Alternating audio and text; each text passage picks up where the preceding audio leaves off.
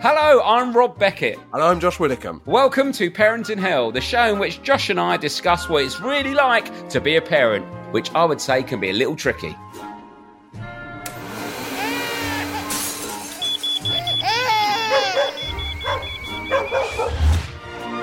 So, to make ourselves, and hopefully you, feel better about the trials and tribulations of modern-day parenting, each week we'll be chatting to a famous parent about how they're coping. Or hopefully how they're not coping. And we'll also be hearing from you, the listener, with your tips, advice and, of course, tales of parenting woe. Because, let's be honest, there are plenty of times when none of us know what we're doing.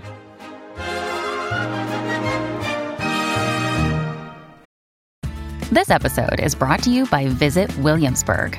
In Williamsburg, Virginia, there's never too much of a good thing. Whether you're a foodie, a golfer, a history buff, a shopaholic, an outdoor enthusiast, or a thrill seeker, you'll find what you came for here and more. So ask yourself, what is it you want? Discover Williamsburg and plan your trip at visit williamsburg dot com. When you need mealtime inspiration, it's worth shopping Kroger, where you'll find over thirty thousand mouth-watering choices that excite your inner foodie. And no matter what tasty choice you make, you'll enjoy our everyday low prices, plus extra ways to save, like digital coupons worth over six hundred dollars each week. You can also save up to one dollar off per gallon at the pump with fuel points. More savings and more inspiring flavors make shopping Kroger worth it every time. Kroger, fresh for everyone. Fuel restrictions apply. Hello, you're listening to Parenting Hell with... Hiya, can you say Josh Widdicombe? Josh Widdicombe. Can you say Rob Beckett? Rob Beckett. Very good. Oh, solid. That was great. Really, yeah, really good. Knocked out of the park. Love the podcast. Here's my two-year-old Maya saying her names. I'm from... Harrow. Oh, my God. No. Harrogate. Oh! When you started saying that, I just thought, I can't believe this is happening. Oh, God, I... Oh, God, I nearly, I nearly got hard then. Yeah, that was incredible. Uh, she was born in York. Mum's from East Yorkshire, but not from Hull. Me and my Bezzy also... They haven't obs- got a Yorkshire accent, have they? No. Some would argue York's not really Yorkshire. Yeah. Me and my Fancy Bezzy, pants. Also an obsessive listener, saw you in York back before COVID nonsense. I, do you know what? I sell really well in York. I love I'm York. I'm always gigging up there. I, I think it's because I, when I first started, I did all the little places in Yorkshire, and I think if you smash it or do a good gig there, they'll put the effort in to come and see you York, elsewhere. Yorkshire's a good place to gig. We also oh, do a well podcast about beer, but children has to put pay to that for now. He made me do this as he thinks my daughter is hilarious. Great work on the podcast. Keep it real and sexy, Dan Granger. There we go. Cheers, Grange. Cheers, Granger. Granger. Big dog. Big yeah. D G. Now, Rob, have we got Danny anything the Grange. Uh, quickly before our guest, which is, we both agreed, one of our favourite episodes, isn't it? Oh, it's a great episode, this one. Um, we're funny and also really interesting and uh, talks about some serious things, but in a fun way. Um, but before that, I've got a couple of things. One, um, look, I, I was working Sunday. I do Radio two, five till seven. It would be great if you could listen, uh, guys, and maybe message yeah. in. Because uh, uh, I'd, I'd say I'm still winning over the fan base. That's always the case with radio, Rob.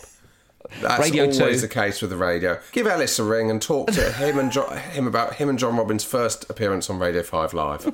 Yeah, when you work for the B B C, there's always a little bit of a settling in period, so it'd be quite yeah. nice to if you if you'd listen, guys, or on listen on B B C Sounds. Yeah, you can hear the show. So uh, anyway, I was the numbers.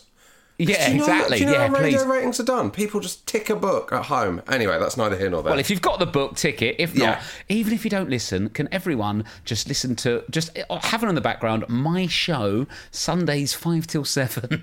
And that would really help me out. Thanks, guys. Anyway, I was at work doing that. I was doing my radio show and I left the house about two o'clock. Lou left at one o'clock. She took both girls around the corner to the neighbours, who are also parents at the school, to have a little barbecue. They was having a little bank holiday barbecue. Um, all the kids from school was there. They got a uh, big bouncy castle and they were just playing in the garden. And yeah. I thought... You know, we, we we got a busy Monday, so I thought Lou might be back, you know, after a few hours or so. Um, anyway, I, I'm on my way home from the radio show at seven p.m. Lou's still not home. Lou gets in at eight p.m. She's been there for seven hours, oh comes back drunk. Love it. Love got it. Got drunk. Not battered. She's She knows what she's doing. She's in full control of the kids. Yeah. She walked back. It was not a drive, around the yeah. corner. and uh, But very merry. Yeah, very drunk. And uh, found out she was playing gin face with the mums and dads from school. Gin face? What's gin face? gin face is where you get ten shots of gin. No, sorry, ten, five shots of gin, five shots of water. You all stand in a circle. You take turns because it's obviously clear, yeah. and um, you drink one, and people have to guess what you're drinking. Oh, that's fun, isn't it? So that you can either fun. have a straight face or uh, that's disgusting. Bluff them, double bluff them, and they've got to work out if it's gin or water. That is and good. Anyway, she came home drunk. And then she was in pure, what did I do? Did I say anything embarrassing oh, for the people at school? It, it was great. It, and it, but she it. did tell me the same story three times. You know, when someone's drunk, I went, oh, yeah, and then so-and-so. I'm like, you've told me already. Stop telling me. But it was quite funny to see her come back a bit merry. Uh, but, but, yeah, that was quite funny. And also, before we introduce our guests, I've got some really good correspondence oh, if on, you want it. On. Hit me up. Hit me up. So, things you've won as a kid. Do you like? We like this one, don't we? Yeah, love it. Things you've won as a kid. Hi, Rob, Josh and Michael. As a kid, around six, we went on a family holiday to Butlins. My parents were off to see Kool and the Gang in the evening, so they took us to the kids' show beforehand. The kids' show was, in fact, Blind Date for kids. Oh, wow. Oh, wow. Oh, wow. This whoa, being the nineties, whoa, whoa, whoa. Everyone was then obsessed with the show, so I volunteered yeah. to be the person that reads out the N A F questions. My logic my logic in taking the get question role is that I knew I'll get, get a date. date. Yeah, guaranteed. Yeah, yeah. Bang on date. Role. Not bad for a six-year-old, is it? Good thinking. Yeah. I remember sitting one side of a curtain asking something lame like, what's their favourite meal? At the end, I picked someone and we went on a date. We sat on our own in the bar area, and the prize was, in fact, a carton of Ribena and some crisps. The boy didn't say a word to me the whole time and could barely look at me in the eye. Oh, my now, God.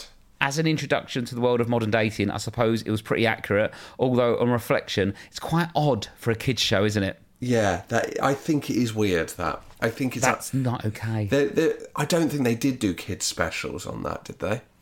Like, you know, they'd occasionally do, like, kids' specials of T V shows. I don't think they aired it, even no, if they did. No, I think that I'm think, not sure what's I going on behind the scenes. Problematic that.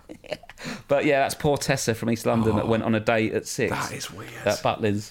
That is weird. Um, this I is a good one that. here. Uh, when I was younger, I entered a phone competition for the game show To Me, To You, the Chuckle Brothers. Yeah. And the question was, which band had five members? Five, Bewitched, or some other band, I can't remember. Yeah. I felt very confident it was five. I entered, my mum told us, we've got to go out for shopping, and we went out. On returning, there was an answer phone message, which my mum played. The theme tune of Chuckle Vision played out, and then cut to someone saying, I had won the competition.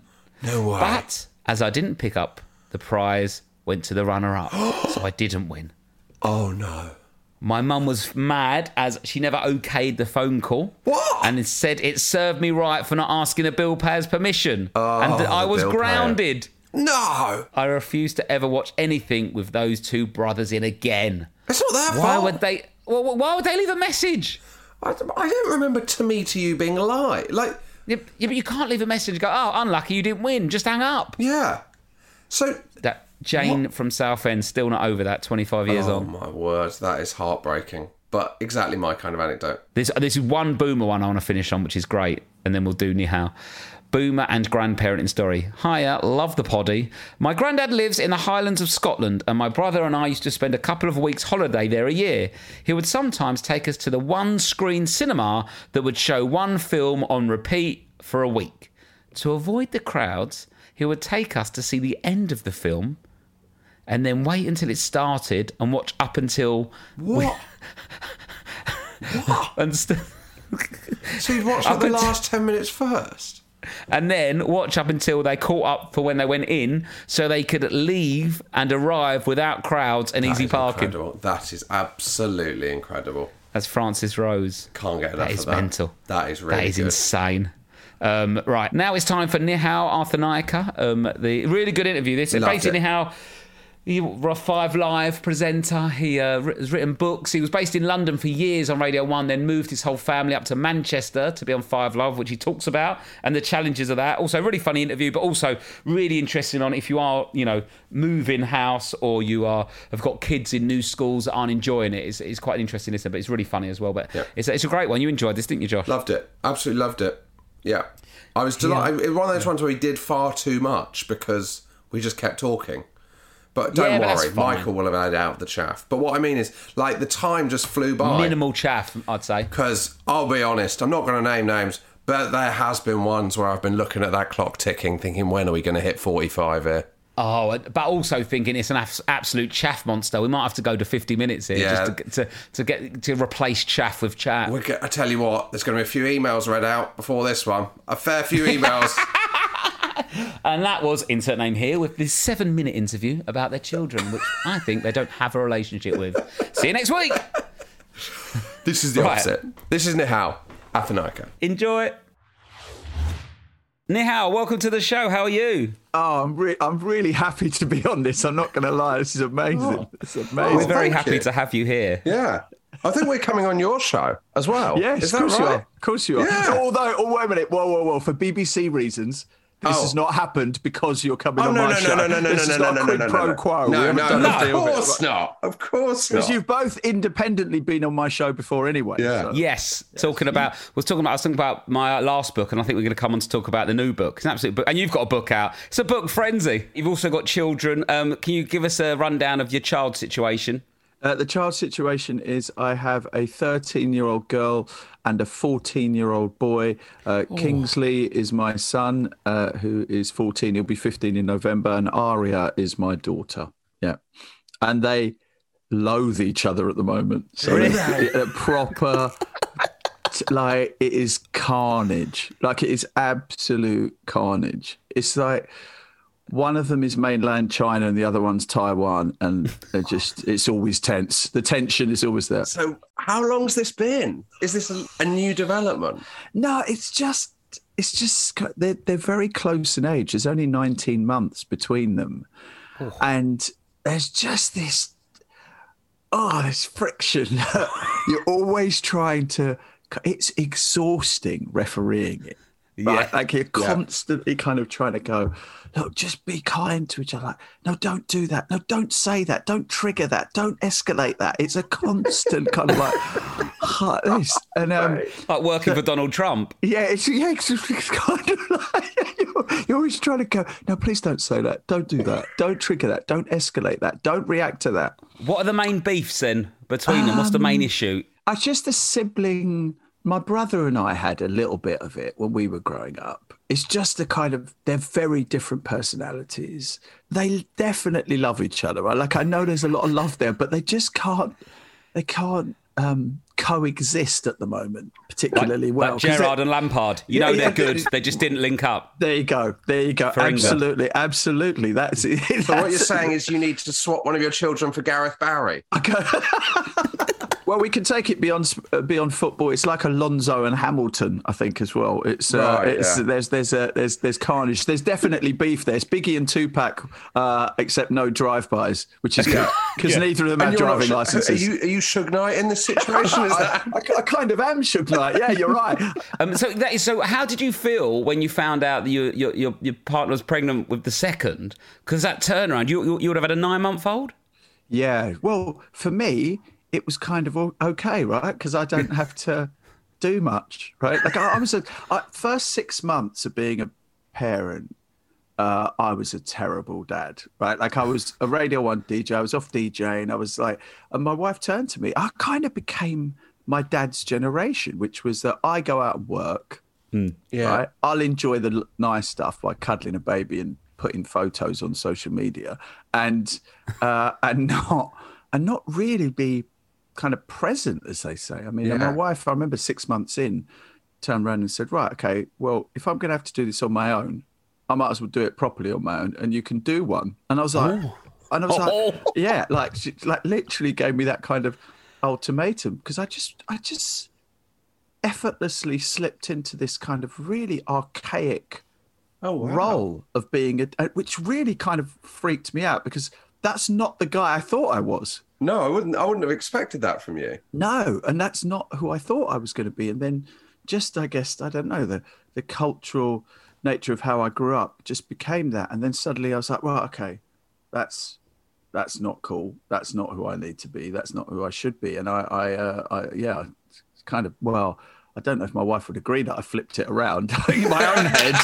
Uh, you did enough. You did enough to yeah. save the marriage. Yeah, yeah, exactly. Yeah, ex- well, yeah. Se- seventeen years later. Yeah, se- yeah. our seventeenth anniversary. Save it slash keep week. It going. It's a very fine line, isn't it? That's kind of what, yeah. yeah. Exactly. Just results speak for themselves. Yeah, exactly, exactly. Numbers don't lie. Was your parents, so with your parents, were they a bit quite sort of old school with, with the mum did all the baby stuff and then the dad just worked? Was yeah, that... I, d- I don't think my dad was present when we were born. Yeah, oh, really? Like, yeah, I don't think he was he was there. When, I think part of the reason was that my mum said that he fainted at the sight of blood, so she thought she thought it would be best that he just didn't.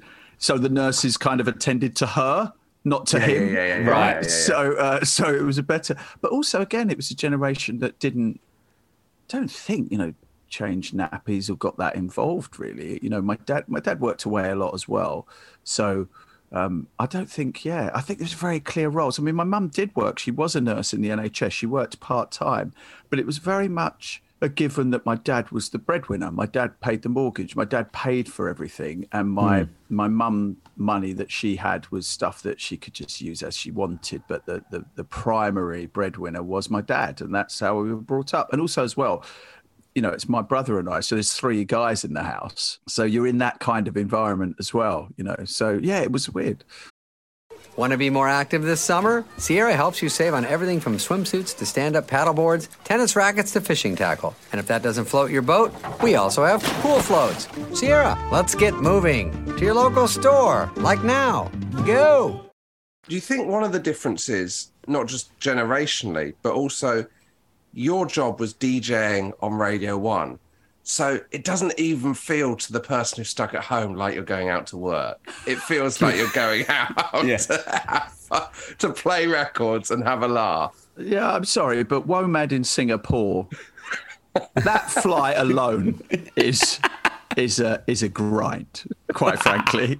Right, okay, off going off to do Glastonbury, these things are hard work, Josh and Rob. Yeah. And I, I'm not I'm not sure I appreciate the tone, Josh, if I'm honest. But also as well, when you have to present that show, you you can't go, oh, this has been a bit boring actually at Glastonbury, because it's on Radio one. You're like, it was the best one ever, these guys yeah. are amazing, you know, yeah, I'm yeah, having yeah, the time yeah, of yeah. my life, and your yeah, wife's at home. Yeah, yeah, well that's the thing, isn't it? You, you know, you're doing a D J gig in uh, in Thailand, and you, you're kind of thinking, wow, this is amazing. But there's two ways of selling it, isn't there? There's the way you speak to your wife about it, which is like, oh, so boring, the crowd yeah. weren't into it, it was rubbish.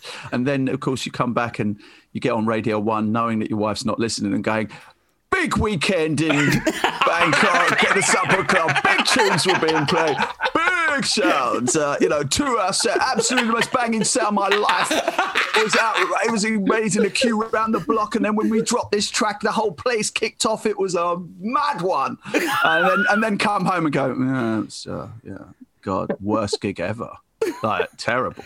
Also, it's on Radio one, you can't really be like, oh, I'm a bit tired, I was up with the baby last night, because it's so youth-centric, that station. As soon as there's a whiff of you've got a kid, you're en route to Radio two or five Live. You're not there long enough. That's why Scott Mills, he's got no kids. That's why he lasted so long. He's at fifty-seven. Good on him. What an innings he had at Radio one. Yeah, there was, there was that. Though the thing was, always, when I was at Radio one, the audience was skewed much older. That remember yeah. the Chris Moyles years, it was all young parents. Like the idea that under Chris Moyles, it was loads of teenagers going, this yeah. is the greatest thing in the world. It wasn't. It was loads of blokes in their thirties pretty much, wasn't it? Like being yeah. super yeah. geezery. And so when I was doing my specialist show on Radio one, of course, that was just two hours of, of me mixing live and, and playing tracks back to back largely. But when I was doing Weekend Breakfast and then Weekend Afternoon, which are daytime shows, then you are trying to kind of, you can say that you've got babies. So I had babies around the right time, because a lot of the listeners were also doing that. They were also right. having, and also having kids. I had kids late. So I, um, you know, I became a dad in my mid-thirties. Whereas so, so all the people who are having kids in their mid-twenties, Yeah. yeah. You, A, you were identifying with them, and B, that was a kind of core Radio one audience. Now, are you nearly fifty? I'm fifty-one. You're no. unbelievable. No way. Incredible. This is outrageous. What's the secret? Not looking after your kids? Is that the it's, answer? Uh, no, it's uh, it's uh, it's, it's uh, eating copious amounts of mango chutney. Mango chutney, uh, which which which Rob in his book said it's a jam. And yeah, I've Josh, got a bit of a... it's not a jam. It is a chutney. No, I've got a bit of a thing with chutney. It's just a posh word for jam that means you can have it with your dinner. It isn't. It is just jam. But like, you couldn't have, oh, well, you can have with your roast dinner a bit of strawberry jam, but like you can have a bit of mango chutney on a curry, but that's fine. But no, no, let's not get bogged down by this. We're getting on well here, Nihal. We had yeah, this no, argument no, on no, your show did, last we did, time. We did, we did, we did. We did. Well, let me, let me ask you. Oh, do you know what? I just want one more Radio one question, because I was thinking yeah, about this the other day with uh, Scott Mills. And I always think it's a really difficult transition. If when you're on Radio one, the transition away from Radio one is a really tough kind of thing to negotiate well. Are you all, when you're on Radio one, are you thinking, I need an exit plan here? Because I am get I'm getting older, and is everyone on Radio one thinking, what am I going to do in five years here? Is, is, it, I... yeah, is, it, is it always like gangsters that have earned yeah. a bit of money and need a way out? How can you go straight? How can you start earning it clean? That's exactly what happened. That's literally what happened. In two thousand twelve, I took on a new agent and I said, the only thing you have to do is plan an exit strategy from Radio one. Because Get that's me out exactly Radio what, one alive. That, that's exactly what it is. That's Get me out exactly what it is. I would say, I, I just... I'd, I'd amassed all the cash I'd earned. I said, right, clean this up for me. It was essentially laundering my my profession like that, through various fronts like that. Um, so, yeah, that's exactly what I said to him, because I saw that. And, and I felt sorry for Radio one D Js, especially those who are in specialist music, because they yeah. never really see it coming. And I remember the day I was told it was over, it was with two other D Js, and they were genuinely shocked, whereas I was just like, brilliant. I mean, I've seen this coming for years. Like I've, I've planned it. Like I've, like I know where exactly. And various stages of my career, even before I got to radio, that was always how I saw things. I looked kind of ten years in advance and thought, right, do I want to be that person doing that job when I'm that age, and saying no, and then trying to work out how I get out of that? So when I was working in P R in the music industry, it was the same thing. Uh, and then when I got to Radio one, it was the same thing.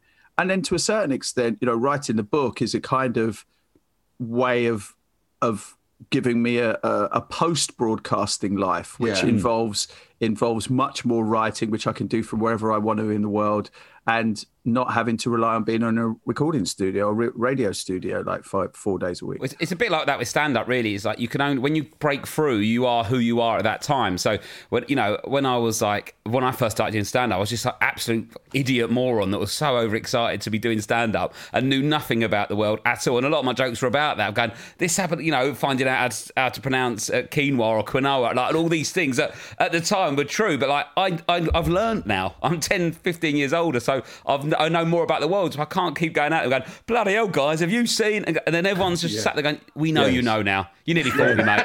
If you yeah. don't know, you need help. You don't need another stand-up set. So it's like readjusting who you are for the yeah. audience. Well, that's a massive problem for rappers. Like when rappers start off going on about the hood, and then suddenly you're Jay-Z, right? Like, what yeah. does Jay-Z know about the hood anymore, right? So yeah. to be fair to Jay-Z, he starts rapping about Basquiat paintings he owns and things like that. Yeah. But some rappers, when they, there's a, a rapper called Pusha T, and he's still going on about, like, he, I think he runs Kanye West's label, and he's really rich, right? And he just keeps going on about being a drug dealer. You cannot keep going on about this stuff. It's kind of weird. I, I want to talk to you about your book, Nihal, because yeah, it's man. called Let, Let's Talk, How to Have Better Conversations. And what I want to get to is, right, you know what you're doing. You do your Five Live show where all you do is talk to people all day. You can't hide behind songs. It's just constantly talking. And you can... You can do small talk, like waffle, for a bit, but really that starts to wear thin. So you need to know how to get into proper conversations. And this book's all about that. And but what I want to know is, can you talk to your teenagers? Because that's the problem yeah. all our listeners have. They go, oh, it's hard now physically with your little ones, but it gets worse. Okay, so how do you, can you talk to them? You said they're arguing at the moment. How do you talk to them, and how do you get them to talk to each other without ripping each other's heads off? Well, the latter is proving to be very, very challenging indeed. The former actually is pretty chill. I mean, my son and I had a conversation the other day because, you know, they're at that age now where you've got to really start thinking about about what they're watching online, mm. um, what they're sharing, and, you know, all of those kinds of things. Look, they don't necessarily want to sit there and have a conversation with you about pornography, right? It's a weird conversation to have with your dad, right? Um, yeah, but uh, so well, what's, your, what's your end goal? Is that basically go, basically don't watch too much porn, mate. It's not a good idea. Like, what's the, what, what, because you have to work out what you're trying to get to yeah, before you well, have the conversation. Well, what you can't do is be, be naive enough to think that they're never going to see it, right? Yeah. So I was, I was describing to him just a few days ago, in fact, hedge porn. Right, like finding porn oh, yeah. mags in hedges yeah. in the yeah. like in the eighties and the nineties, right? Like that's where. And he was looking at me like, "What are you talking about?" And it's like, well, because it wasn't just available like it is now. But then also you have to talk to them about. And my understanding of it is, you have to kind of say it's about the distortion of it. It's acting, mm. right? Yeah, it's not something that you should a be sharing at all. Um, also as well, look, you have to have this conversation about not sending nudes or encouraging girls to send nudes to you. Don't do any of that. Respect mm. also as well, respect and consent. Like you have to just have the conversation, but also as well, it's just getting the tone right. So did you just go into his room or whatever and sit down and go, here's something for you? the click, the click. So that's what, how do you get into that conversation? Because I'm getting the vibe. I'm on. I'm on board with the vibe. Got the chair out. Sat the wrong way round on it. Back cap, backwards cap. So it was the classic way that all men communicate with each other, which yeah. is side by side, right? It's not face to face, right? So it's either yeah. you know yeah. watching sport or you know in the pub, kind of watching. It was actually we were driving along, the two of us, right? So that way you're not looking at each other in the face. Yes, you're yeah, kind okay. of having a conversation with each other, and um, you just bring it up, right? But so, so, so you were already driving. This wasn't the porno chat drive. Yeah, no, it wasn't a, just a journey for the porno chat. It was. It was, we're driving anyway, just a couple of guys in the car. What's your first sentence? What's the first question? What's the first thing you say when you talked about your teenage son about wanking, Nihal? Do, do you know what exactly? What did you say? It's, it's just about, um, I think I asked, so you ask about not him, but his mates, right? So you kind of make it about, so are you, do you know your guy is like, sharing pornography? Is it being shared widely on your phones, on Snapchat, for instance? Yeah. Um, and then you just get into it like that. Look, the thing is, the more you prevaricate, the more you go, um, uh, uh, uh, uh, uh, uh, yeah. it just becomes more and more awkward. So you might yeah. as well just do it almost like you're going to have a conversation about the football, right? Like, so yeah. it just becomes, it's not a thing. Like if you make yeah. it a massive thing, it will then it become a, I think one. It is a thing. I think it's, it's, a thing. A, it's a massive thing, right? but but you don't make it that, right? Okay. So so for instance, the The other day, he was talking about his pals vaping. Now, rather than me going, um, I hope you didn't do that. Right. I just yeah. went, I just went, oh, did you did you try that? Did you try it? Like innocuously, right? Yeah. yeah. Um, at which point he just turned around and went, like I was an idiot. He went, why would I do that? It looks ridiculous when they're yeah. doing it, right? Yeah. Which made me just go, ah, oh. right. Yeah, yeah, so yeah, yeah. what you're trying not to do is promote a defensive attitude, right? Yeah. You're not trying to put anyone on the back foot. But do you think he would have said yes if he had? Do you know what? It's always difficult to not sound naive if you go, yes. Yeah. Right? Like, is it, everyone, everyone listening to Parenting Hell is going, yeah, sure, yeah, Nihal, yeah, uh, sure he didn't have a cheeky yeah. little bum-bum. Yeah, yeah, exactly. Right. exactly. Sure, sure he hasn't, Nihal, yeah, nice one. Yeah, yeah, yeah. Well done, mate. Called Captain Best Parent, well done. I know, but the, but the, the I, I guess the point is, is that you can't beat yourself up about it, right? Yeah, what yeah. you've got to know is is that all of us three here as teenagers lied to our parents, right? Right? Yeah, so yeah. so that's just part of being a teenager, right? That doesn't mean that they don't like you or they don't trust you, but it's just kind of important to have some secrets when you're a teenager, right? Yeah, yeah. Do your thing. The key to it, I think, is is not creating an environment where you're pushing them towards rebellion. Yeah, yeah. By making yeah. rebellion actually just a part of growing up, it kind of takes the need for them to take it to the nth degree, I think. It was uh, when I was growing up, it was always the quite strict parent. It was either the really strict parents or the parents that didn't give a shit at all.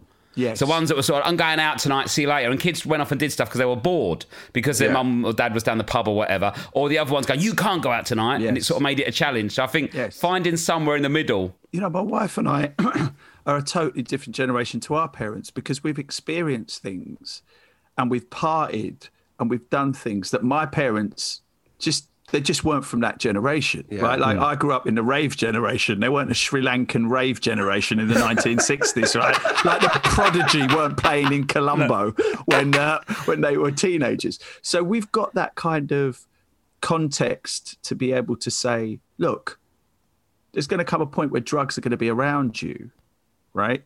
Just make you you know make the right decisions. Come and talk to us about it, right? Yeah. What can you do, right? You can't really do anything. So I, I'm not about I'm not about putting a microchip in the back of their neck or indeed nah. chaperoning them everywhere they go, because that would be weird. I already look like an undercover police officer when I go to a rave, as, as it is, let alone a company, let alone let alone accompanying my own children. Really. Do you feel like you're a cool dad in that sense? Like that must be quite an exciting thing for them, right? Or do you worry about being too down with the kids? You know what? It's it's it's a weird one. That Sorry, whenever Josh asks these questions, I just can imagine him with his teenage son, like trying yeah. to take him to a gig and not knowing what yeah. to do. Yeah, it's it's so so the, we we went to uh, see Example, the rapper, right, playing yeah. in Manchester, and the kids did come into the dressing room, right, and were with in the dressing room for about an hour and a half, just chatting to everyone in the dressing room, right, and it was it it's not normal, right, for a, like a thirteen and a fourteen year old to kind of be in that environment and just hanging out, but they're just it's fairly normal for them. So I think that what's interesting is there's a lot of Asian kids at, certainly at my son's school, and their parents used to listen to me on the Asian Network, so their parents think I'm cool, so then the the kids think I'm cool because their parents know who I am. Yeah. So there is so so we've had this conversation uh, weirdly and um Uh, but because just because I was like one of the other dads saying that his son wants nothing to do with him, right? Like, it's just like, go away, you're embarrassing. And actually, my kids aren't like that. They they yeah. want to spend time with us. And I was like, well, why is that? And he's like, well, because, you know, my mates don't think you're an idiot, right? Like they don't, they think you're actually quite cool, like because you've got to still collect trainers and yeah. So, like, so it's interesting. Like you could have a conversation with one of his mates about StockX and about Virgil Abloh Air Force One, so they're kind of looking at you like because they can't with their own dad. Yeah, of course. Yeah. Right? But I think they the key the, the key thing with that is though is that you you do that anyway because that's who you are and you yeah. like your trainers, but and you sort of get on with that quite quietly. You're not like pulling up at the school gates going, "Hey guys, check out my new dunks." That's the line. Even though what you've got's cool one hundred percent and what they want, one hundred percent It's just you've got to allow them to see it as opposed to be like, "Hey, I don't, I don't know if you're into this, but I am actually. I'm pretty a pretty cool yeah. guy." But there is there is a there is a real love, especially when I'm hanging around with uh, Romesh. Like young Asian families come up to him and the parents love him, the kids love him, and I think it's because they're seeing what, you know, they're they're being seen on screen and he's talking about things he's going on in his life, but there is that there is a real love for Romesh that's different to when anyone comes up to like me or Josh or someone like that, especially with from Sri Lankan families. They're properly yeah, properly yeah, yeah. into it. Yeah, yeah, you know. yeah. Well, I think as well because you know a lot of Sri Lankans were displaced because of the civil war. It's almost like, oh, you're here. How, how's it going? Because so much horrible stuff's happened. It's sort of not to see someone who's doing well that's like you is yeah, a really yeah. nice thing, you know. Yeah, no, it's interesting, but also as well because of the Asian Network show that I did for quite a few years, and it was a phone-in show, and it was a very controversial phone-in show. So it goes across Pakistani community, Indian community, Sri Lankan community. So it's that, that's all. That's It's quite a, a broad fan base for that show that I did uh, yeah. over the years. So, yeah, and you're absolutely right about the not pulling up in the Supreme Air Force Ones and kind of going, yeah, look at these boys. Yeah, look at them. Because that's a bit noncy, isn't it? That's like the... That's the hipster equivalent yeah. of sweets, isn't it? Yeah. A bag of sweets, right? The new, the new, new age nonce. Yeah. It's much more expensive being a nonce these days, isn't it? You used to just be sweets, and now you've got to spend one hundred quid on some trainers. You see my uh, foot team on FIFA. Have you seen what I've just unpacked? Just unpacked, just unpacked Messi, team of the week. So I don't know if you've got that. Um, how how did your how old were your kids when you moved? You had to move from London to Manchester, didn't you? Did you yeah. all move as a family? How old were yeah, they? Yeah, yeah. They so that. Would have been that was six years ago, so they were seven and eight when that happened. Was yeah. that a big decision? Yeah. Did you feel guilty as well because it was like Ma- your decision, well, your job kind of thing? It was. It was horrific. I mean, oh. we moved them to a new school where they were both bullied, and we had to take them out oh, of the schools, oh, no. which added layers of layers to the guilt. My wife oh. was isolated and lonely, and the school mums at this new school were apart from one I can remember, were pretty vile to her. So it was, and and uh, and I was and I was just going off to my new exciting job, everyone. Oh, God. You guys, oh, God. you guys crack on. You guys crack on. Oh, you know, oh. you know, it's building resilience, guys. oh, no. Resilience you know, is important. Right? This is all I mean, my fault. That's your brain must be oh, like that. This is all oh, my fault. Wife's unhappy, kids are unhappy. All the time. Like, it was horrific. I remember not long after we'd moved up, we had to, for some reason, drive back to London, and we went to my brother's house in uh, in Purley. And we were driving back, and we had to drive close to where we lived, right? Mm. And my daughter, who was, yeah, oh, no. like, like what, seven at the time, started screaming, "Take us home." As we, oh as she, as she began to recognise oh. the roads near where we used to live, she'd go, "Why do we have to go back? Take me home. I don't want to go. Take me home." And was crying and screaming in the back of the car. It was the most, like today, it burns viscerally is... in my subconscious and my conscious that it was the most horrific thing. And do you know what? And, you know, and then the bullying happened. And I mean, you know, I remember my son getting into the A team at the football team, which was at the expense of one of their boys, and he was the new kid. Um, so they all rounded on him, and he came out as an eight-year-old and burst into tears um, oh. because they'd been horrific to him. Did you and consider I, moving back? At this every point? day, like every single day, every single day. It was, you know, the North-South divide thing is really, really interesting. I think part of the reason they were bullied is because of how they sounded, mm. because of their accents. Um, it also didn't help that it was a largely non-Asian school where they'd been used to, in London, very mixed schools as yeah. primary school. That didn't help. I remember going in and saying, "Why is this group of girls bullying my daughter, a girl of Chinese descent and a girl of Moroccan descent, and all the other girls are not of, they're all white English? Why is, do you think this is happening?" Yeah. And then the deputy head saying, "Oh, yeah, no, no, no, it can't be what I think you're saying because one of the girls is Italian." And I was like, "Mate, are you joking? Like, are you joking? Are you serious? Did you just yeah. say that to me?" Right. So oh, it was clear that there was a problem. And then it was also clear that the school wasn't willing to see that there was a problem. Yeah. Right. In the way that I was seeing it. And so we had to take them out, and we, we ended up putting them in two separate schools, an all boys school and an all girls school. And the all girls school is really, has been, kind of at one point challenging for her, but also she's managed to find a tribe there. And the oh, all boys school has been the making of my son.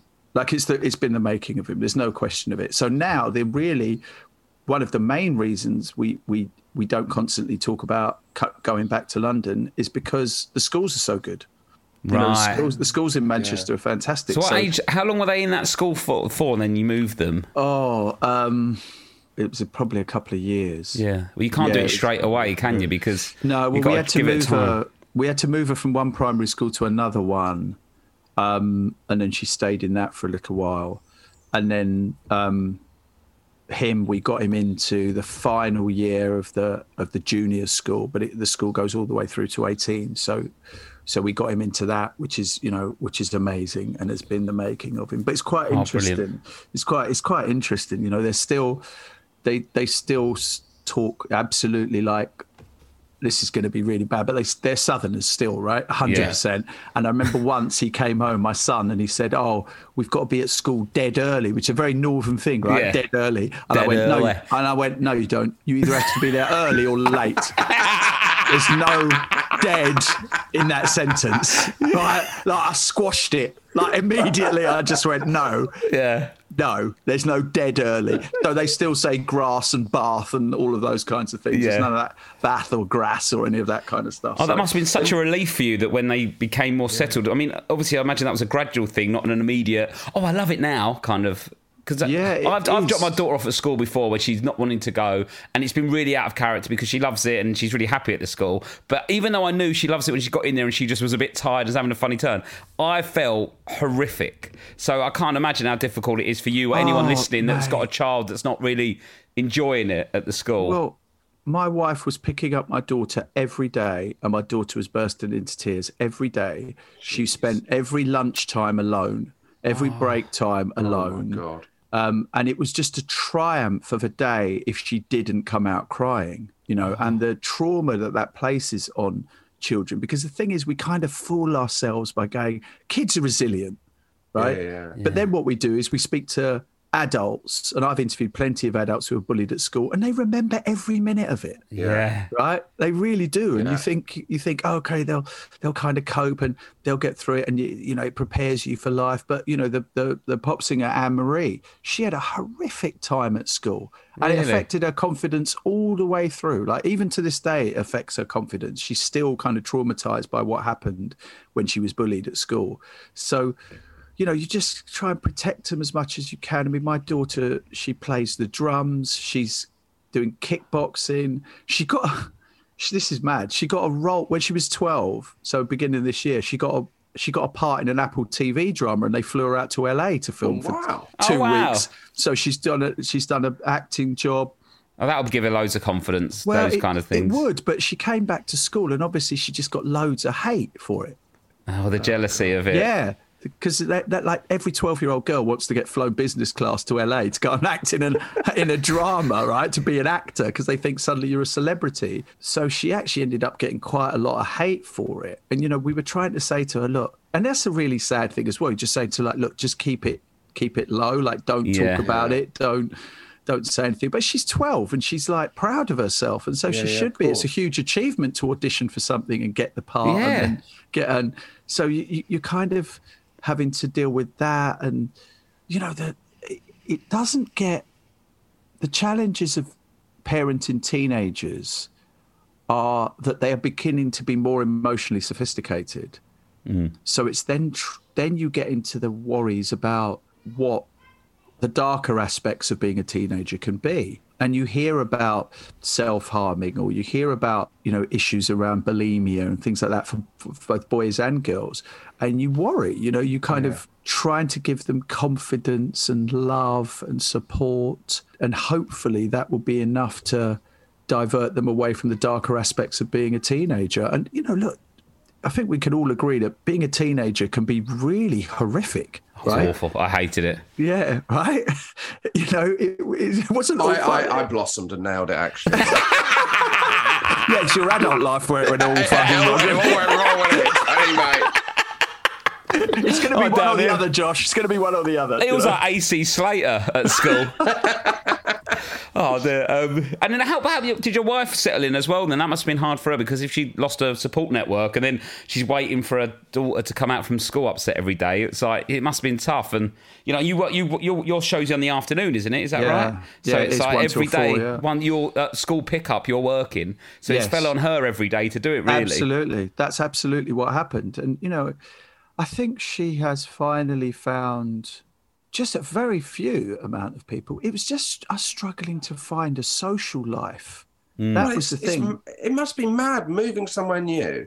And then you've got this situation where you're just like, it's almost like when you see another parent, right? You're like, is this the one? Is this like speed? De- like, it's like, it's like, yes. Is, uh, there's yes. there's almost too much pressure on conversations with people, right? And yes. I need friends. Yes, that was the thing. And I, I kind of selfishly was... I've got my pals and yeah.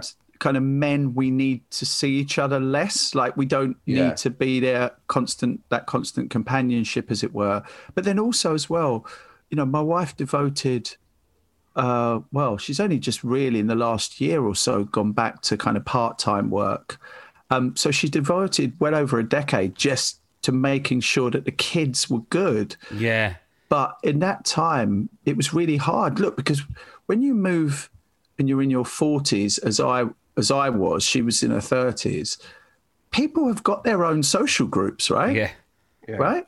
Yeah. So yeah. they may they may like you, but they've still got friends that they've had for twenty-five years. Yeah. I don't right? need any new friends. Right. I'm done. Right, right. So um, look at you with your Drake lyrics. No new, no new friends. Um, you couldn't. I'm, you I'm couldn't... quite keen on re- re- dropping a few out and refreshing them. I've, got a very much revolving door policy. And You're I like don't Alex know. Ferguson. You don't want anyone to get comfortable. Is it random? It's sort of random, sort of about what suits the kids, who Lou's been talking to, who I can be bothered to text. Sometimes it's no one, so they're, they're all right. I'll have a chat with them. But I think it's good, freshen it up. But it is, it's hard. It is hard, you know, you've like, because it, especially I think the main way you find friends is at work or with the school parents, yes. if you are a parent. Yes. And I think with work, people have been working from home. Also, your job, you're sort of a lone wolf, really. You sort of have producers and stuff, but sometimes they're a lot younger and not yes. doing the same things you are yes, with teenage yes. daughter, daughter yeah, yeah, yeah, son and daughter. Yeah, yeah. So it's like you yeah. haven't got like a big team at work, and then if your wife's not working, and then you're not getting on with the school, and you're not going to start going for drinks with the parents of the kids that are being horrible to your kids. It does no. someone quite a small area. You have to start like going paintball or something, just to find, you know, well, start was, a new hobby. I was incredibly proud of my wife actually when she did turn around to a school mum who was trying to kind of still make connection with us after we'd taken our daughter out of the school. And my wife, who was feeling particularly, um, I don't know, abrasive that day maybe, just said to this woman, I remember it, she just said, look, the only reason we hung out was because our daughters were friends, and then your daughter was horrible to my daughter, so I see no reason for us to hang out anymore. Love it. She just said it to yes, her. Yes, please. Bla- blatantly. Yeah. Blatantly, she said it to her. And the, and the thing was, it was all a bit weird, the whole thing. And also, of course, you've got to, you've got to be kind of mindful, why is it that someone wants to be your friend, right? Like, yeah. why? Yeah. Why does someone want to be your friend? And it's been hard, but my wife, Isha's found, I think, she's definitely found a couple of people up here that mm. she really does rely on and that are really good That's fun. All you need, I think, a couple of good ones. You don't need yeah. a big a load no, of our... really you know. has. I'm... I'm terrified of the uh, of them leaving home, I've got to say. Are they like, still quite me, cuddly, or they get off me, Dad, now at thirteen no, and forward? My, oh, no, my, my son couldn't be less cuddly. Oh, no, he's not. There's none of that cuddle. The only time we cuddle is when Tottenham score. That's, when, that's the only time we cuddle is when Tottenham score a goal. That's that's the only cuddles I could get out I of really him. wanted to go, oh, yeah, so you've not had many cuddles this year, yeah. but actually Tottenham are really good, so yeah. it doesn't work, unfortunately. Um, do, do you... With that, do you, do you tell him you love him in conversation? How does that go down? Does that make him go, ah, oh, please don't? Or uh, I tell him I love him all the time. I tell them both I love him all the time. Yeah. And oh, yeah, sorry, yeah, both. Yeah, yeah, yeah. He's very, oh, sorry, my daughter's oh, come in. You're, you look beautiful. Have you put makeup on? She's yeah, put makeup yeah, on. Yeah. Is she off, off, is she off she on the towel? She's just come from Reading. Look, say hello. hello. Say hello. Hello. Hello. Right, I'm going to do this and I'll, and I'll see you in a minute, okay? You look beautiful. You look beautiful before, but you look beautiful now. Can I give you Good save, Rob. You can give me something. You know, it's very, the, the, the, the, what you have to say is like, oh, you look so beautiful. We don't want to be like bigging them up too much because then they think they have to wear makeup all the time. Oh, that is, that's amazing. Thank you. Look at it. Do you want to see what she's she's made me? Yeah. A, yeah. A, a bowl of flowers is, and water. Look at oh, that. That stunning. Nice. I'll that take a photo and put it on stunning. Instagram. It looks, smells nice too. Thank you. Dog's in here now as well. Um, okay, do you want to see the dog? Okay, just doing a bit of work. Okay, that that that's a whip it. Oh wow, that is wow. I'm gonna take a photo of that, Michael. You can. For that this. Is such a hipster dog. Look at that hipster I know, dog. But yeah. was, was that, oh no, he's caught up in the work. do you get? Do you get? Right, take the dog, please. Oh, Jesus Christ! Your photo. It was an that's accidental hipster dog because it was just one that was going, and they're good with kids. Now oh, I look okay. like a, one of them. Hipster do you get free? Pedos. Yeah, do you get free matcha lattes for life? Oh, God, no, I, don't, I don't really take him to the cafe. He's too. He's a bit too lively still. Okay, sorry, I interrupted everyone. I take a photo of what you made me. Oh yeah, so you tell your son, you tell your son and daughter you love them all oh, the time. All, all the time. And my son, it depends. They won't say I love you too if they're around their friends, but they yeah. will say I love you too definitely if you know if they're in the house and all that. And I'm forever just hugging them and kissing them and like all the kind of opposites of really how my dad was, right? Not that he, not that I didn't know he loved me. I knew he did, but he would have never have said it. Yeah. He would never oh, have really? been tactile. Yeah, he would never have said it. No. See, no my dad, my dad's seventy-eight, so he's a bit more. What's happening? Okay, I've got another thing. Oh, Nihal's talking about his dad not telling him he loved him. Hang on, no, so my daughter's coming with another bowl of flowers. Oh, that's amazing. Thank you. That's so nice. Do you want to quickly wave as well? Come on, come on, say hello. Sorry about this. That's all right. Say hello. Hello. Oh, hello. Hiya. Okay, it's another right. one, another bowl of water by my computer. This Thank is you. so beautiful and so creative. Thank you. I love yeah. it. It's amazing. I love See you it. in a minute. Love you. All right, okay, love you. Bye. They just told me she was crying because um, my other daughter came in and she didn't. Just got two bowls of water now with flowers in by my computer. That's, that's yeah. quite dangerous. On your reserve that? computer, because your other so one you broke as well. So you weren't tempted to say to your older daughter, "Well, you snooze, you lose." Like they, the younger one came in first. Yeah, right, came in first. Showed that she loves me more than you do. Yeah. So you're going to have to work for this, right? Yeah. So why don't you go out there and work out what is more impressive than a bowl of water with flowers, and come back and see me then. You're not building resilience, Rob Beckett. I've just got one of them little bowls of flower heads, actually. Yeah. From a daughter that had makeup on. Why don't you put a bit of an effort? Bowling in here, au natural. Get a bit of slap on. Wow, oh, Rob, you've got... Oh, you, you, I've got a lot. I'm doing it all wrong. You're know. doing it all wrong. You're being nice to them. So did, did, was your dad, would your dad... Your dad wouldn't say he loved you as such, but would he hug, no hugs and stuff like that? A bit no, more old none school. None of that stuff, yeah, none of that yeah, stuff. It's mad. It, I've got friends like that, and, you know, but my dad's seventy-eight and proper love you, cuddle, kiss you, and I used to hate it and all stuff oh, like that, but amazing. I think it was quite... Bit, bit quite good for his time, really, considering how, how old he is. It's lovely well, that it was that um, emotional. My, my, my son is now taller than me, so it's that's right. also a kind of weird. How tall is it? Thing. He's five and five foot three. Yeah, yeah, exactly. That's what Nihal does radio. That's exactly Nihal's not his name; it's just a nickname. Nihal. That's how. That's how tall it is. Exactly. That's exactly what it is. So how uh, tall yeah. is he? He's quite yeah. tall now. Yeah, he's five eleven, I'm five ten, so he's, uh, and he's fourteen, so I think, oh, you know, he's... He's, he's got a couple more inches in him, I reckon. Yeah, yeah, yeah, so he's Can he definitely... take you yet in a fight, or do you reckon you've still got the... So there's a lot of that, there's that, yeah. that, that Oedipus thing is beginning, right, where they, they're, they're kind of challenging you. So the one we do is the scrum, so like lock in, yeah. pushing each other, and the other day, I think, for the first time ever, he pushed me back. Whereas I've been pushing him back consistently oh. for, for the last few years. So he's definitely getting that on. And he's now he's now kind of, he plays football and cricket. So he's just trying to get a little bit more bulked up. He played yesterday and he was very, very physical, uh, which is kind of part of what his game had lacked before. And he's got a lot of skill on the ball, but he was just, he just, sometimes he just kind of duck out of a fifty-fifty, whereas he went in hard. They say so. He's definitely getting a bit more lively. So yeah, that will happen. That'll that'll definitely. You really lit up then. Do you like what you must love watching him play sport? Do you love your kids, mate? You look, you your eyes completely like oh, lit up with like in awe the, of it. It's the greatest thing ever. Is watching. Your Do kids you shout from the sideline? Uh, yeah, but I've not not in that kind of like. What are you doing, you mug? Like that, like some dads, like yeah. some some dads. So call that a tackle, you pussy. Like that, like that. It's not, I'm not. I'm definitely not doing that. Um, yeah. And I'm just trying to be encouraging, but also watching cricket. So watching your son bat is the most horrific experience because that walk out to the crease, firstly, is so lonely. Right? Yeah. Yeah.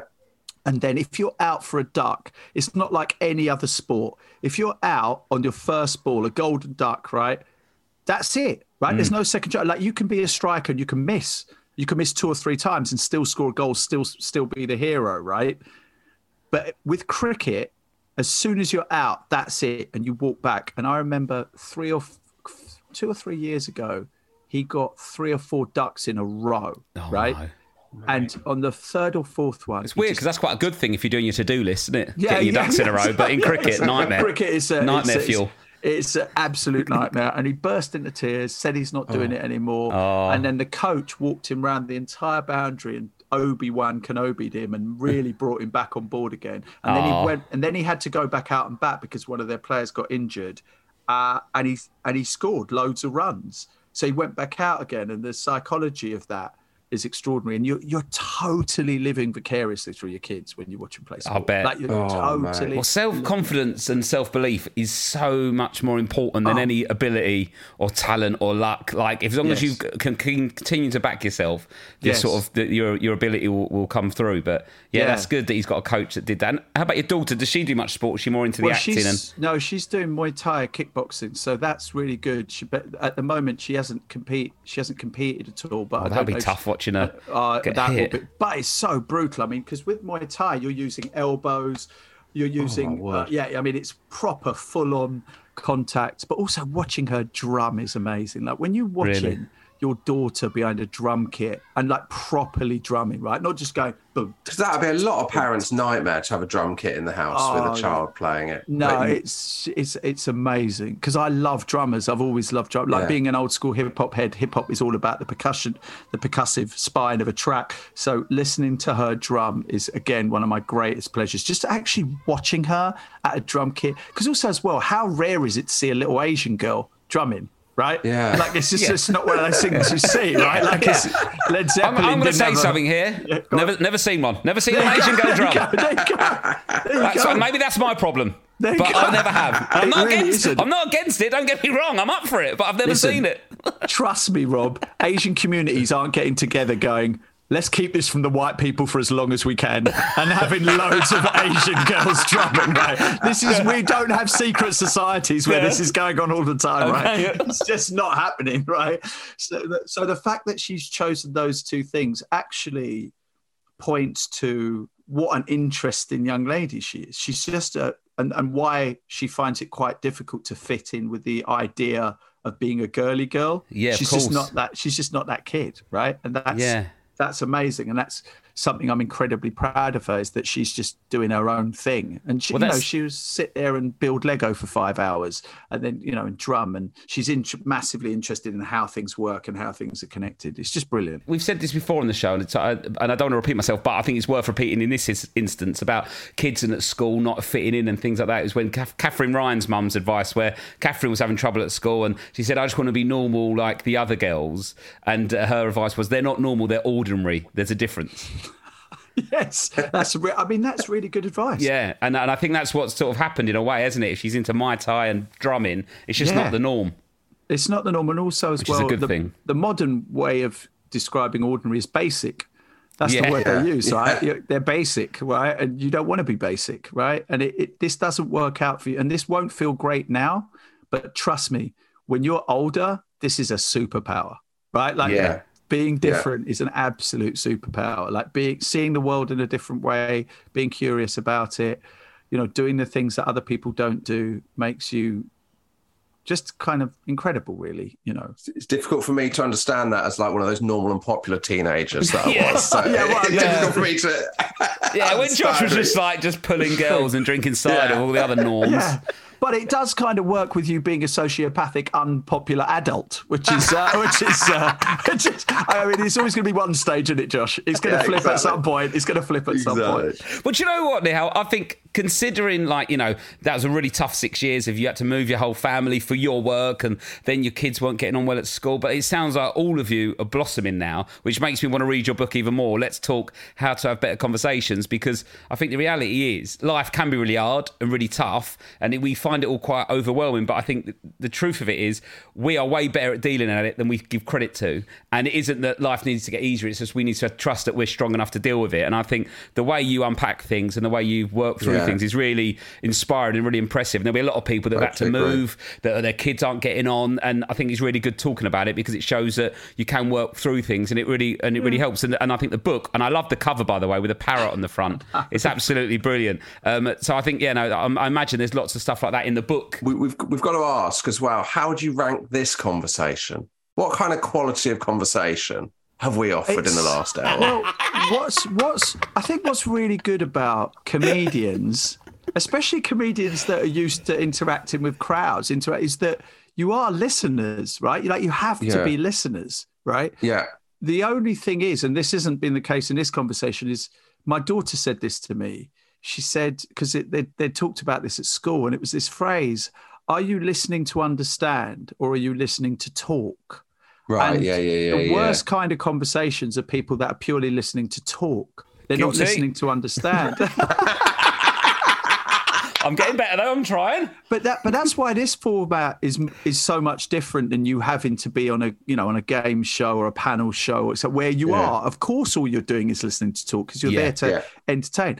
The problem is, is when that translates into everyday life, right? And because yeah. you because you two are very famous people, people are often only wanting to hear what you've got to say, right? Yeah. So they're always asking you about yourselves, and the the problem with that, of course, is is that that can have a that can have an effect on your own curiosity levels.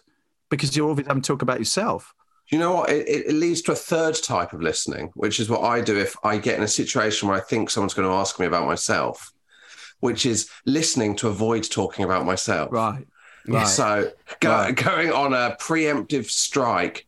If say I say I got in a cab and he recognised me, yeah. I'd rather than go down the conversation of what's Jimmy Carr like, I'd straight away try and ask him about Uber, driving a cab, football,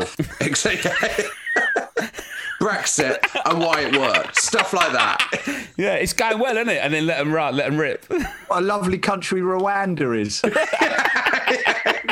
And why more people should go there. I wouldn't mind it. I like, it gets cold here, doesn't it?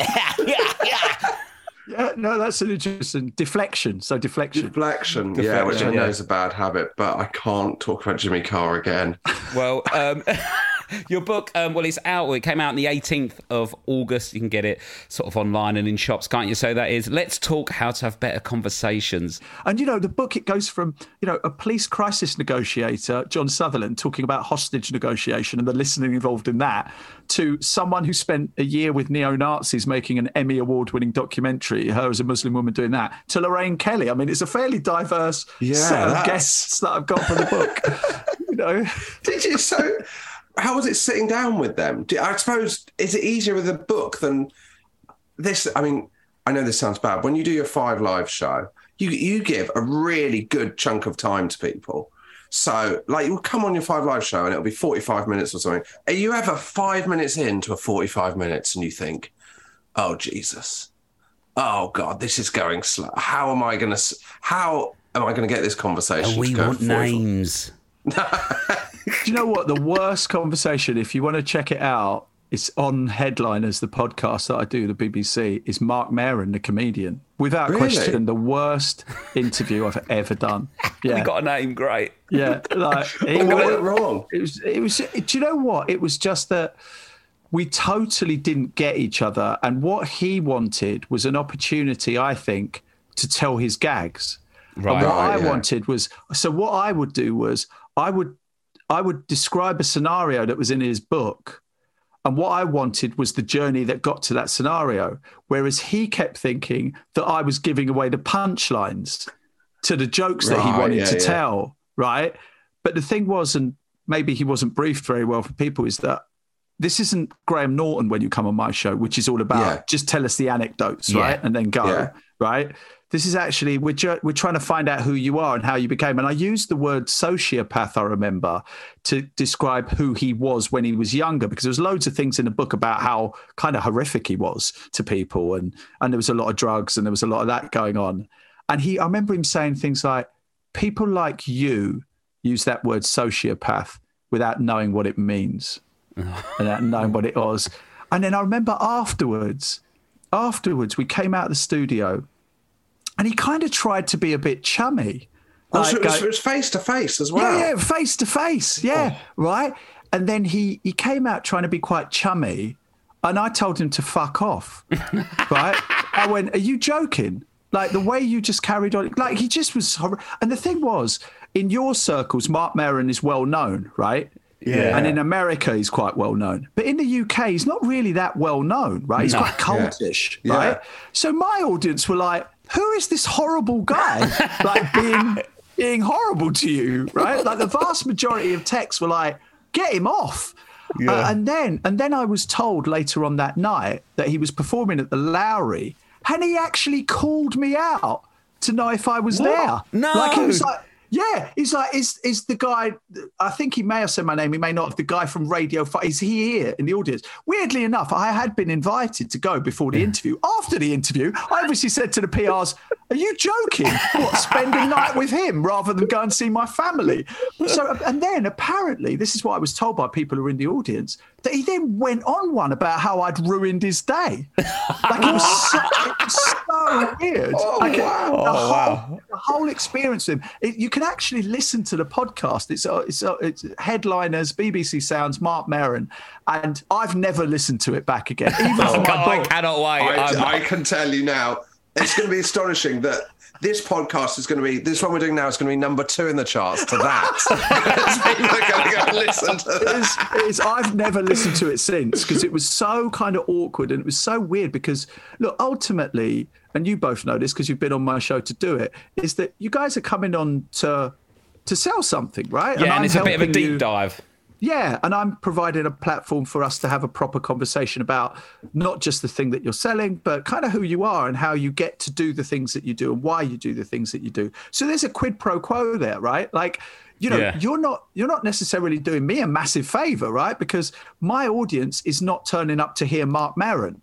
They're like, yeah, they're not going, we've been we've been waiting for this moment for six yeah, years. Yeah, if you're right? on that, you go to his podcast, you know, they're there for you and whoever you're talking yeah, to. Yeah, exactly, right? You're listening to my show on Five Live, not because of a specific person, but you know there's going to be someone interesting and we're going to have yeah. an interesting yeah, of conversation, course. Right? That's the point. So when he was like really kind of weird and defensive and, uh, and you know, look, people will have to listen to it and they'll make up their own choice whether I got it completely wrong um, or not, right? That's, that, that just is what it is. But my, in my defense, I would say I'm doing this twelve hours a week. And if he's the only dude, right, yeah. that I can remember... in six years. Yeah, then maybe it wasn't me. Like, I was just doing what I do, right? So is that um, it? Right, I know, can't I can't wait to listen to that. Yeah, no, yeah. no just... just and, and I've interviewed people who are regarded to be quite... Um, who don't like being interviewed, right? And mm. g- had really good interviews with them. Damon Albarn, Tom York, those kinds of people, right? And we've had great conversations. So for Mark Maron to be that guy... yeah.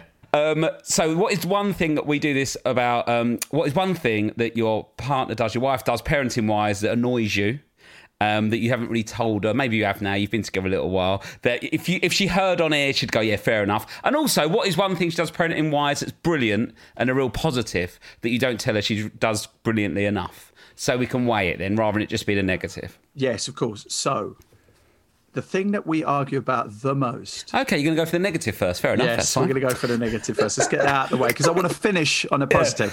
Yeah, yeah. yeah. That's straight. That came straight to mind, actually. Yeah. Well, because it's ongoing. It's like a daily thing. It's that I think she's way too strict, and she thinks I'm way too slack. That's okay. the, that is the, that's, that is that's, the, that's a, and that is and a that's massive, an immovable problem in sense of the discussion. It's really difficult. That is one that we are trying to work out every single day, and uh, it's a, it's a challenge. The positive thing is she's an unbelievable mother. I mean, she's a lioness. She will fight for them and defend them, and she organises everything to within an inch of its life. It's she's so on it. She's unbelievable. You know, she's just the most brilliant organiser, but also super supportive of them, and. Um, Yeah, and she's, you know, it would all fall apart without her. I mean, it would genuinely all fall apart. You know, they'd, they'd, they'd I mean, we'd be on Uber Eats every night, yeah. right? Like if, if it was, if it was left, uh, if it was left to that. But also just yeah. the, again, once they become teenagers, you'll find this, and once they're doing clubs and they're doing sports, the logistics involved to make sure that they're getting to training or they're getting to the match on time is, you know, it, it's a huge amount of work, and mm. she's just brilliant at it. She's absolutely brilliant. And she's so kind of fierce about them. She's fierce in everything that she does, and that's amazing. It's nice finishing on a positive, isn't it, Josh? Yeah. yeah. Takes us two and a half years to realise that.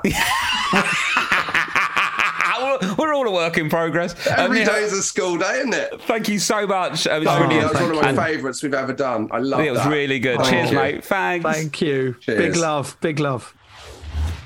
Nihal Arthanayake, great one. I enjoyed that. I didn't know I didn't know what it was going to be like, because I've met him before. Great guy, really funny and stuff. But with people where they're like, you know, he's a broadcaster, he can get really serious. But I think that was a perfect balance. Perfect balance. That was exactly ha, that is exactly what I want this podcast to be to future guests. No.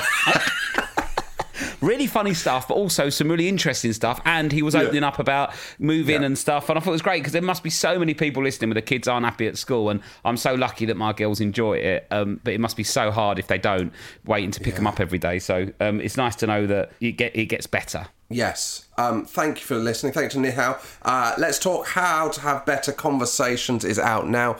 Also, um, if you want it, let's just Google it. Headliners... Oh, yeah, Headliners, Mark Maron, B B C Sounds. Mark Maron. on you'll B B C find. I think Sounds. It's got a bit of a cult following as an awkward interview anyway, like outside of Nihal and Mark Maron in that sort of, you know, online world. Oh, well, there we go. I look forward to that. It's from twenty nineteen and pre-pandemic. Oh, oh, to be in the room with someone that hates you like that. It's bad enough on Zoom, isn't it, when it goes badly? We get by.